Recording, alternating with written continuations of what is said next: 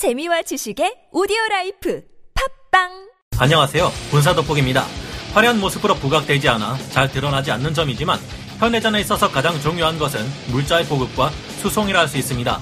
제2차 세계대전 종전 이후 미국의 제34대 대통령이었던 아이젠하워는 C-47 수송기를 연합국의 승리에 공헌한 4대 병기 중 하나로 꼽았을 정도인데요. 큰 전략을 짜는 지휘관 입장에서 신속하게 많은 물자와 병력을 끊임없이 보급해야 하는 현대전에서는 오히려 전투기나 폭격기보다 더 신경 써야 할 것이 수송기의 유지와 활용인데요. 마찬가지로 우리 한국군 또한 수송기 전력이 아주 중요하며 그 수요 또한 만만치 않습니다. 그런 만큼 드디어 국산 전투기 KF-21 보람의 전투기를 만든 우리나라의 카이에서 전술 수송기 개발 사업을 제안했는데요. 수송기를 기반으로 개발할 수 있는 특수 목적기들을 살펴보면 굉장한 것들이 있습니다. 수송기에서 수많은 무인기들을 날려보내는 공중 항공모함 개념은 미래전의 주축이 될 모자이크 전에 한 전술로 고려되고 있으며 수송기를 기반으로 개발된 미 공군의 지상 지원형 공격기 통칭 죽음의 천사 AC-130 스펙터도 있습니다. 공중 발사체를 수송하는 특수 목적기도 있으며 공중에서 작전을 수행하는 전투기와 전폭기들에게 공중 급유를 해줄 수도 있죠. 항공모함 전단을 위협하는 바닷속의 적 잠수함이나 수상 함대를 탐지하는 해상 초계기도 있는데 특히 우리 군은 이런 수송기들이 많이 필요합니다.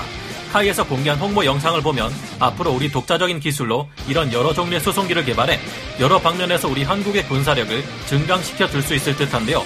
오늘은 카이가 제안한 한국의 전술 수송기 개발 사업 KCX를 다루며 이들의 역할이 얼마나 중요한지 효율적인 운영을 위해서 어떤 것들이 필요할지 알아보겠습니다. 전문가는 아니지만 해당 분야의 정보를 조사 정리했습니다. 본의 아니게 틀린 부분이 있을 수 있다는 점 양해해 주시면 감사하겠습니다. 다소 민감한 사안이 포함되어 있어 이라크를 이라땡이라 표현한 점 양해 부탁드립니다. 현대전에서 가장 중요한 요소 수송기, 점점 더 물량전, 소모전의 형태가 되어가고 있는 현대전에 있어서 무엇보다도 수송기의 역할은 가장 중요한 것 중 하나입니다. 90년대 초반 발발한 걸프 전쟁에서만 해도 당시의 수송기는 미군 전체 화물 운송량의 30%를 담당할 정도였는데요. 아무리 큰 군용 수송기라 해도 전차 한두 대나 병력 100명에서 200명 정도를 실어 나르는 것이 고작입니다. 그런데 왜 수송기의 역할이 중요한 걸까요? 답은 속도전이 생명이라 할 수 있는 현대전에서는 신속한 수송이 무엇보다 필수이기 때문입니다. 이렇게 이야기하는 것보다 실제 사례를 보면 더욱 와닿는데요. 걸프전은 미국과 중동 국가들의 다국적 군이 연합해 싸운 전쟁으로 알려져 있습니다. 그런데 이라땡에서는 스커드 미사일로 이스라엘을 공격해 이스라엘까지 걸프전에 참전시키려 했는데요. 이스라엘이 참전하게 될 경우 다국적 군의 많은 중동 국가가 연합해서 이탈할 가능성이 생깁니다. 왜냐하면 이스라엘과 중동 국가들은 적대적인 사이이기 때문이었죠. 최악의 경우 사우디아라비아가 연합군을 탈퇴할 수 있었고 그리 될 경우 미군을 비롯한 다른 연합군은 대부분의 병력 주둔지 및 비행기지를 잃게 될 상황이었습니다. 결국 미군은 어떻게 해서든 이때 이라땡의 스커드 미사일이 이스라엘에 피해를 주지 않도록 해야만 했죠. 이때 군용 수송기의 존재가 없었다면 미군은 적의 미사일을 요격하는 패트리어트 미사일 포대를 실어 나르는데 몇 주가 걸리는 선박을 이용해야 했을 겁니다. 하지만 군용 수송기의 존재 덕분에 미군은 신속하게 패트리어트 요격 미사일을 배치해 이스라엘이 공격받지 않도록 할 수 있었으며 결국 전쟁을 승리로 이끌 수 있었습니다. 이처럼 현대전에서는 상황에 따라 아주 급 하게 전쟁 물자를 수송해야 할 일이 생기기 마련인데요. 걸프전 당시 강화된 지하 시설을 파괴하기 위해 급제조된 벙커버스터 폭탄도 수송기가 있었기에 적기에 활약할 수 있었습니다. 정작 전투기와 폭격기는 주둔지에 도착했는데 이 항공기들에게 필요한 정비 인력, 무장, 예비 부품을 배로 실어 나르느라 몇 주가 걸린다면 그 전쟁은 패배했다고 봐야 할 겁니다. 이 점은 우리 한국군에 있어서도 마찬가지로 적용되는 만큼 우리 한국 또한 군용 수송기 40여 대, 특수 목적기 60여 대 정도로 100여 대의 수송기가 필요한데요. 이 수송기를 자국산 수송기로 대체하는 것이 바로 KF-21을 만든 카이가 노리는 두 번째 거대 사업입니다. 올해 3월 카이에서는 미국의 전술 수송기로 세계적인 베스트셀러에 올라 있는 C-130J30을 참고 모델로 한 터보프롭 엔진 수송기 기본형과 이를 바탕으로 개량한 개량형을 함께 제시했는데요. 기본형은 적재량 20톤, 항속거리 6,000km를 목표 성능으로 하고 있으며 길이가 35m에 달해 2.2m by 2.7m 크기의 군용 팔레트 8개를 적재할 수 있습니다.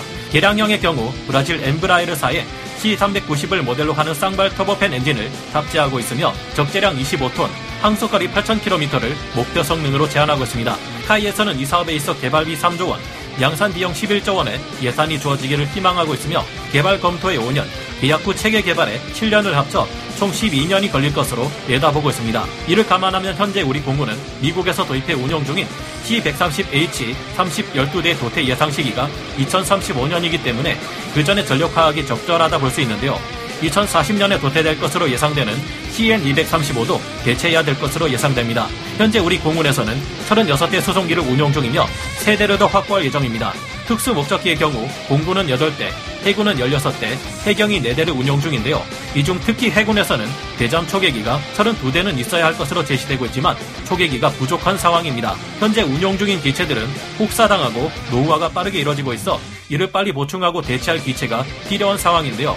또한 해외 파병 시 지원 목적과 제2신속 대응사단이 창설됨으로 인해 이제는 보병뿐만 아니라 경기갑 전력과 차량까지 적의 후방에 공수 강화시키거나 아군 지역에 신속하게 배치시켜야 할 필요성이 생기고 있습니다. 카이에서는 140대 양산 판매를 기준으로 대당 가격을 800억 원 정도로 예상하고 있는데 연구 개발에 투입되는 비용을 회수할 수 있으려면 아무래도 해외 수출 또한 이뤄져야 할 듯합니다. 우리가 아직 한 번도 군용 중대형기를 독자적으로 만들어 본 적이 없다는 점을 감안하면 수출을 위해 기본형의 경우 468억 원, 개량형의 경우 585억 원 수준으로 가격을 낮춰야 할 것으로 보이는데 가능했으면 좋겠 네요. 한국형 AC-130 스펙터가 등장하려면 개인적으로는 홍보 영상에서 접할 수 있었던 우리 수송기의 파생형 중에서 무장형 수송기와 의무인 복합 전술을 구사 가능하게 만드는 공중 항공모함 개념이 인상적인데요. 제가 문화 돋보기 채널에 군사 영상을 올리던 시절 미군의 근접 항공 지원 공격기 중 아주 무시무시한 것이 있었죠. 바로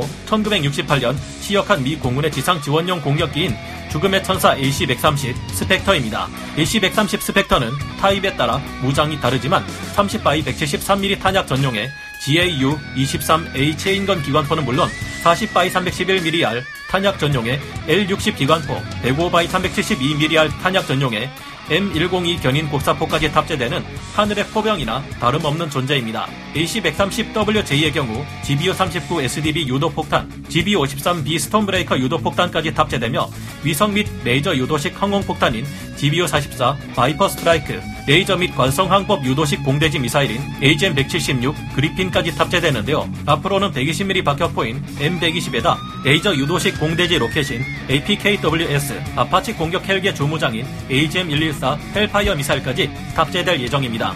카이 홍보 영상에서 등장하는 수송기 무장형은 이 AC-130과 상당히 닮아있기에 이를 어떻게 운용할지는 AC-130이 많은 참고가 될 듯한데요. AC-130은 무기가 왼쪽에 모두 몰려있는 것이 특징인데 이는 지속적으로 측면의 모든 무장을 이용해 지상의 화력을 투사하면서 목표를 중심으로 상공을 계속 선회하기 위함입니다. 즉 AC-130 스펙터에게 한 번 표적이 되면 지쳐 쓰러질 때까지 밤새도록 하늘에서 무지막지한 포격이 끝없이 가해진다는 것인데요. 만년 탄약을 적재할 수 있는 대형기인 AC-130은 저속으로 아주 오랫동안 상공을 맴돌며 적에게 괴멸에 이르는 엄청난 피해를 줄 수 있습니다. 강력한 포병 전력을 확보하고 있어도 산악 지역이 많아 그 뒤에 숨어있는 적을 공격할 수 없는 우리 한국군에게 이런 AC-130과 비슷한 무장형 대형 공격기가 있다면 적들에게는 그야말로 악몽이 따로 없을 겁니다. K9 자주포 같은 것이 하늘에 떠서 지쳐 쓰러질 때까지 계속해서 공격을 퍼부어대는 것이나 다름없으니까요. 이런 공격기가 있다면 적들에게 일반 전폭기와는 비교도 할 수 없는 엄청난 피해를 안겨다 줄 수 있을 겁니다. 다만 이런 무기를 운용하는 데 있어서 문제점도 있습니다.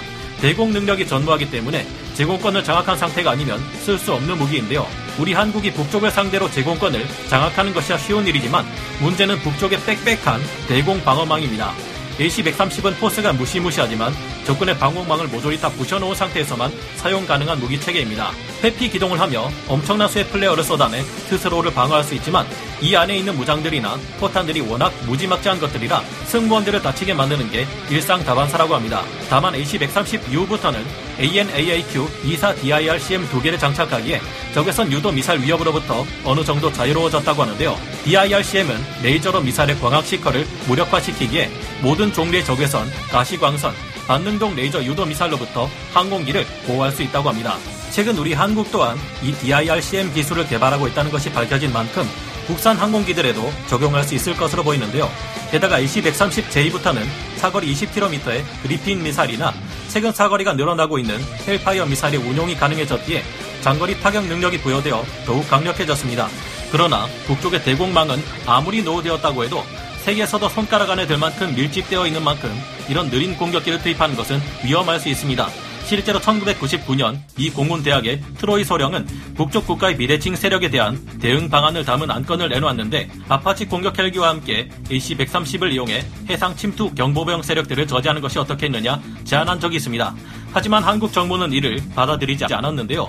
산악지형이라는 한국의 특성상 공격기 진입 루트가 뻔히 보이는데 느린 공격기로 함부로 접근하다가는 북쪽의 대공화망에 걸려 격추당할 위험이 있기에 의미가 없다는 것이죠. 같은 이유로 우리 정부는 A-10 공격기도 도입하지 않았습니다. 게다가 AC-130이 활약하는 동안 강력한 우리 군의 가용 포병 전력을 사용할 수 없다는 단점도 있습니다. 이때 한국이 엄청난 곡사 화력까지 같이 사용할 경우 날아가던 아군의 AC-130이 아군의 고폭탄에 맞고 격추될 수도 있으며 이 같은 설명은 미 합동군 교범에까지 나와 있다고 합니다. 이런 단점들로 인해 우리가 한국형 AC-130 스펙터를 운용하기 위해서는 적의 방공망을 모조리 때려잡는 시드 작전이 필수적으로 수행되어야겠는데요. 그리고 이를 위해 강력한 전자전기와 원격 전자전 지원기가 필요하며 적들의 전파 특성과 같은 방대한 전자전 데이터가 필요할 것으로 보입니다. 이런 것들이 모두 갖춰져 성공적으로 적의 방공망을 무력화시킬 수 있다면 그때는 한국형 AC-130 스펙터가 나서서 한반도의 평화를 위협하는 적들에게 악몽을 선사해 줄 수 있을 겁니다. 그때까지는 우리 한국군이 운용하는 강력한 AH-64E 아파치 공격 헬기를 이용해 공격을 수행하는 것이 더 유리할 것으로 평가되고 있는데 여러분은 어떻게 생각하시나요? 오늘 군사 돋보기 여기서 마치고요. 다음 시간에 다시 돌아오겠습니다. 감사합니다. 영상을 재밌게 보셨다면 구독, 좋아요, 알림 설정 부탁드리겠습니다.